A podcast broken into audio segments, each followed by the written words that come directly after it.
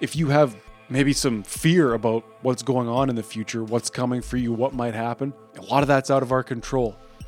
But what can we control? Ourself now. Hello and welcome. This is Self Control How to Build a Better Life. This is the podcast that seeks to inspire you to take control of your mind, take control of your mindset, so that you can go forward and build that life that you deserve to live. So, in the last episode, I spoke about how journaling is a time when we can responsibly think about the past. We can become aware of look at all the times I wasn't mindful, look what I was thinking about. These things seem to be important. I should probably explore them. Quite simply, we're talking about using mindfulness uh, in the moment to be present, to be engaged, all that good stuff. But we're pairing now that mindfulness with reflection. Our thoughts often lead us astray because we're not thinking about what we're doing. We've lost control of our breathing and our posture. But at the same time, it, there are those thoughts about the future, about the past, uh, about the what ifs and could be's that we do need to make time for. So I want to add on to this process now by saying that if journaling is that responsible time to think about the past, right? Then scheduling and planning our life is that responsible time to think about the future. So, scheduling is the closest we can really come to deciding what will happen in the future. At least, if I'm going to be there, here's what I'm going to be doing.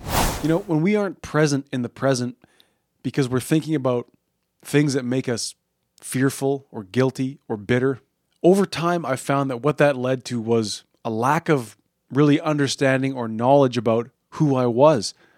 You know, because I spent so much time thinking about what I wasn't doing, thinking about other things, I wasn't even really aware of what I was doing. And so it's no surprise then that the future is bleak because we have no trust, we have no confidence, we have no understanding in ourselves because we're not paying attention to what we're doing. How do I know who this person is that I'm taking into the future if I'm not bothering to live with them in the present?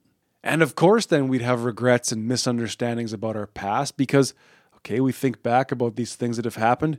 God, we weren't we weren't mindful, we weren't paying attention, we weren't really living that life. It's not that we have regrets so much, I find, is that I don't have an understanding of why I behaved a certain way. I can't remember what I said or did. And I can't be certain that I would have done or said a certain thing because I didn't really know who I was back then. I really do think that mindfulness, that taking ownership of ourselves in the present, when paired with responsible time spent thinking about the future and the past, we can begin to develop a clearer picture, a certainty, and a trust in ourselves. And so much, if we let it, is sort of dictated or driven by the subconscious, by processes that we're not fully aware of. And it's mindfulness that makes us wake up and say, My God, like, here I am cutting up these carrots, and I'm thinking about some girl I knew five years ago. Now, that is a recipe for like nine or nine and a half fingers, if you know what I mean. So now imagine you're maybe interacting or having a more meaningful experience, something more important than cutting up carrots, and you're thinking about somebody from five years ago. It's worth thinking about this because now we can ask how much of my life is spent with half a mind? How much are those fundamentally important things?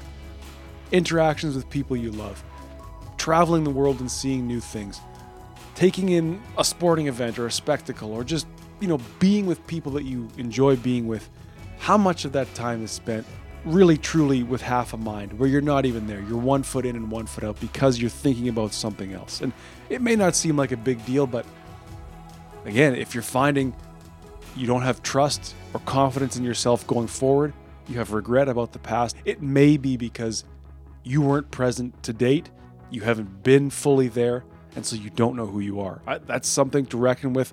I'm not judging, I'm saying I'm living these revelations, and that's why I'm talking about them. And so that's why I'm really advocating for that awareness in those sort of low stakes moments when you are making dinner, when you are having a simple, easy conversation, when you have just woken up, when you're tying your shoes. If we can start to train ourselves to come to the present moment and appreciate it and take control of it and think about it, then going forward, in those big, impactful, important moments that, that are all coming, we know that we'll be there. We'll know who we are. And so that awareness comes over time. And that's why I spoke about journaling in the last episode. It's important to, okay, look, the awareness is coming. I'm not paying attention. I'm not being mindful. I always let this person drag me down, whatever. Now we can go talk about it and think about it when we have time, when we make that time for journaling. So, just as journaling then is that intentional time that we set aside to write about the past, scheduling and planning our time, planning our life, putting down on pen and paper what we need to be doing is that responsible time to plan our future. You know, I saw a great quote that said, We cannot choose our future, but we can choose our habits, and our habits will dictate our future. Yes, there's no control over the future by us for the most part, but I like to say the future's not so scary because I'm going to be there. And working on this process of coming to know myself, we can start to get a little bit clearer of a picture of the future because I'm going to be there and I know what's important to me and I know how I'm going to operate. So I don't need to go into the deep, deep, you know, weeds when it comes to scheduling your time, but suffice it to say, you're working on what is it that I need to get done? When am I going to do it? Why is it important? Write that down. The act of writing something down alone alleviates the anxiety.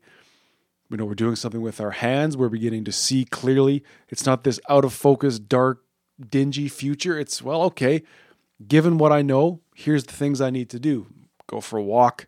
You know, I got to be at work this day, this day, this day. I got to pick up the kids this day. Homework is due this day, whatever it looks like. Starting to literally see the future. Isn't that crazy? You can do that for yourself. And I would add, too, that just as the importance of journaling comes from the doing, but also the willingness to read back the journaling, read back what you've written, it is our responsibility to write out our schedule, live by it as best we can, and then go back and say, look, was I overloading it? Did I miss things? What am I letting slip? You know, have, did I drive myself into insanity because I scheduled myself so tightly and couldn't keep up with it? And then here now in the present, I'm not being mindful because I'm not, I'm, I'm thinking about how I'm a slave to this piece of paper now. This is a process that comes over time, but this is the process, in fact, of mastering our time. So much negative emotion comes from our fear about the future, our, our fear about these what ifs and could be's, and, and, and all that weight from the past, that guilt and that bitterness, and all the things we've done wrong and were done wrong to us. And, and that creeps in, right? That creeps into the present and it distracts us. That's where mindfulness comes in. This is a process of taking ownership of your time, becoming a master of your time, creating a balance across time. In the present moment, we think about the present, but we have responsible time set aside where we choose here's how I plan my future as best I can. Here's how I think about my past as best I can. What emerges here? What emerges here is a clearer picture of who we are. All those moments past, we now begin to take stock and learn from them. All those moments coming we're not afraid of them. We're not we're not unsure of them. We have a better idea of what they're going to be. Time then becomes something i'm not going to say it bends to our will of course not but time becomes something not to fear something to work with because we have stretched ourselves we have placed ourselves evenly across it. And so when it does come to scheduling it is important to draw a hard line between what you can control and what you can't control and i wouldn't go nuts if you're just getting into writing out your daily routine or writing out a schedule for yourself. Just a few things just to give shape and structure to your day. Then you can go nuts like me where you have your whole day penciled out by the hour. But when you can start to see, look, I can't control what the boss is going to say. I can't control what the kids are going to do, what the teacher's going to say. I can't control what my partner is going to lose their mind over this time. But look, I know that here's where I'm going to be. Here's what I'm going to do. Here's when I'm going to make time for what's important to me. I'm starting to have some sense of what I can do. And what we can control is ourself now. But perhaps in some small way, we can say, I can control myself in the future as well if I'm willing to at least think about what I'm going to be doing then. And when I am there doing those things, I am focused on those things. This sort of balance across time, the way that thinking about the past, thinking about the future, and living in the present begins to create a sort of, well, it's a feedback loop of awareness, right? You know now that you scheduled time to exercise, to go for a walk.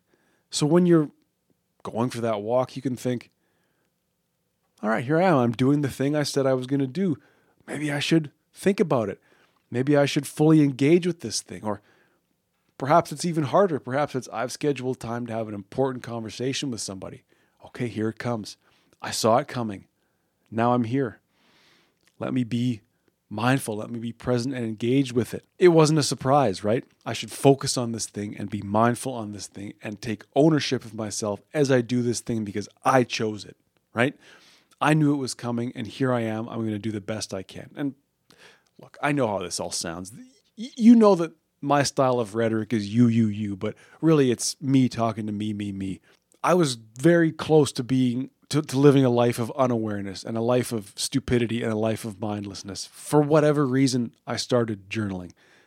For whatever reason, I began to realize how mindless I truly was and how I thought about everything else other than the thing I was doing.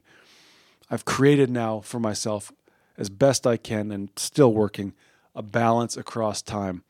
I plan for things so that when I'm there doing it, I know that, hey, here I am doing that thing I said I would do. I better focus. And not only that, but I know that I have to be accountable to my journal tomorrow morning and go back and write about this moment. Do I really want to write down again? Ah, I blew it at work or I blew it talking to those people because I wasn't mindful. This is a way of creating accountability. This is a way of taking ownership of your life if you have the courage to do it. If you have the courage to look and say, here's where I'm falling down, but here's what I want to do. Here's how I did it. A three dimensional picture of yourself. What more could you want? So let me know if this process will help you. We've talked about mindfulness, we've talked about coming to the present, we've talked about how we can become more aware in life. But now we're taking the next step to plan our future as best we can, to be able to look back on our past and understand why we acted the way we did. And if you're coming to this show for a better life, this is about the most that I could ever offer you.